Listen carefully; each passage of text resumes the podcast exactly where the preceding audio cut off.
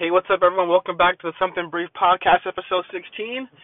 And this morning, I just want to talk about, the Lakers win last night, and a few of my concerns still.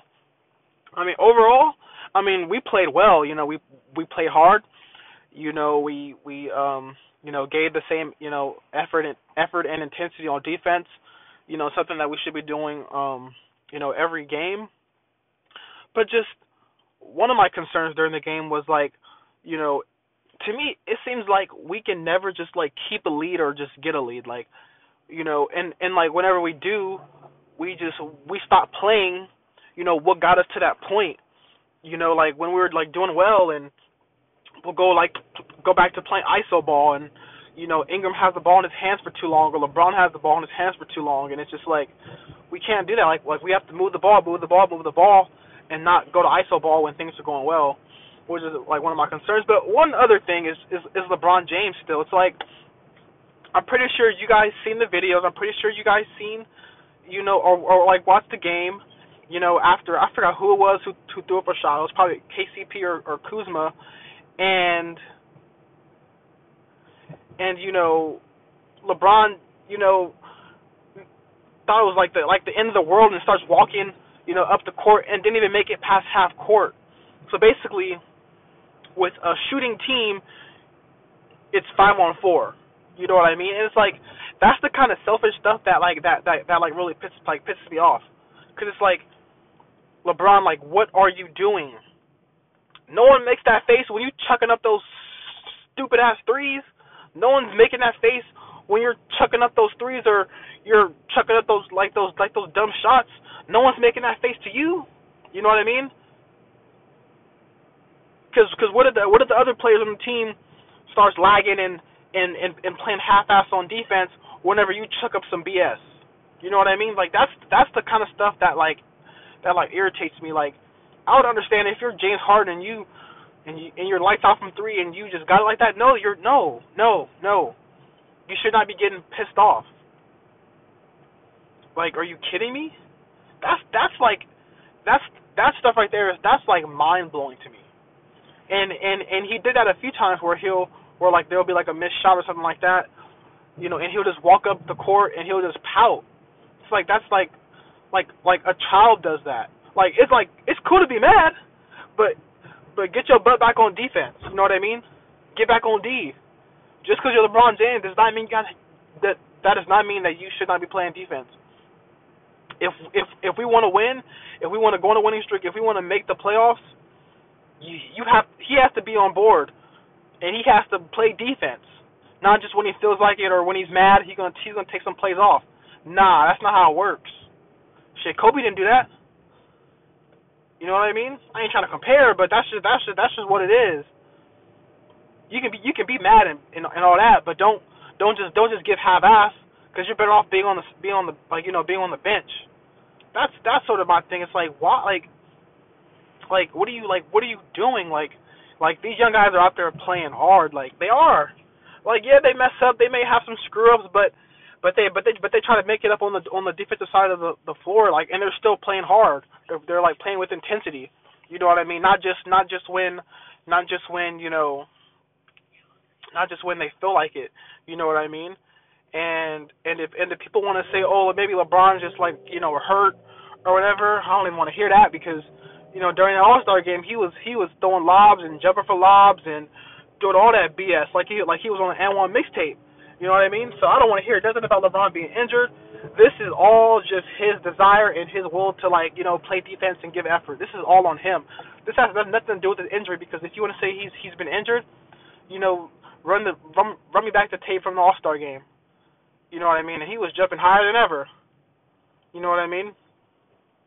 So I don't want to hear any of that. This is just all about his effort. You know what I mean? And it's you are the best, damn near the best player in the world, the best player for sure on the team. And if the leader or supposed to be leader of the team is giving half-assed effort, what kind of message does that send to the young guys? You're basically just flicking them off saying, F you, I don't care. Shit, my mind's in 2020 when we get AD. that's what it seems like, and it's sad. You know what I mean? But yeah, LeBron just has to just stop pouting. We get it. You want to be perfect. You want to be like your greatness. We get that. But people are gonna screw up. Like, you're on a young team. Like, what do you expect? You know what I mean? And you doing this ain't gonna help anything. Like, at all. So I mean, yeah, that's just the pouting, like the pouting stuff.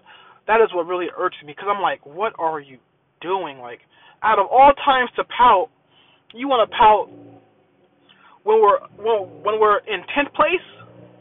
You want to pout when we're playing the Houston Rockets? You know what I mean? Like, I don't get it. Like I really, do not get it. And I'm seeing all these tweets and pictures and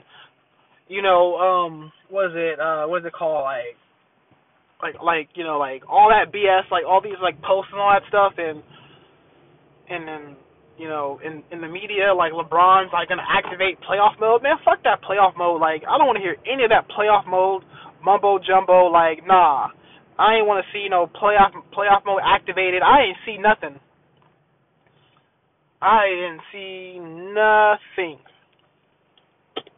about no damn playoff mode. I ain't seen no damn playoff mode. Don't give me that.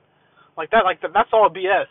Playoff mode is D'ing up, giving 100% every possession. It's win or go home. That's playoff mode.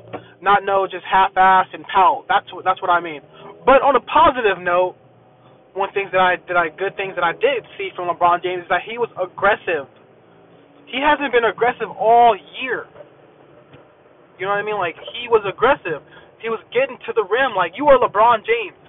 You are twice the size of any player in the NBA, and you're not being aggressive. But this game, he was being aggressive, and so is Brandon Ingram. The only thing with BI that I have a problem with is just he needs to make a decision sooner. He's holding on to the ball for too long. You know what I mean? He'll have the ball in his hand for 12, 14 seconds of the possession. That can't happen.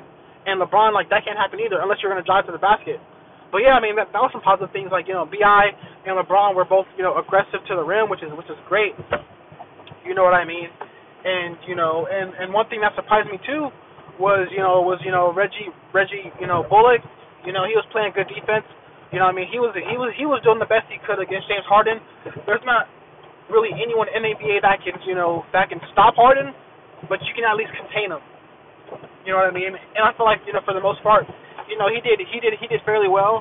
You know what I mean? He hit some big shots, some big free throws. So, hopefully this addition, pans out. The only thing is, my concern is Mike Muscala for Zubac. You know what I mean? Having Zubac would have been perfect. Because you see. We were going with a small lineup during the game. I think, Zubac would have been perfect, to play against, Capella, who's big and strong. We don't have that. McGee's, good and athletic, but he's not physical enough. He's not strong enough. And this is where Zubac would have, thrived. But it is what it is.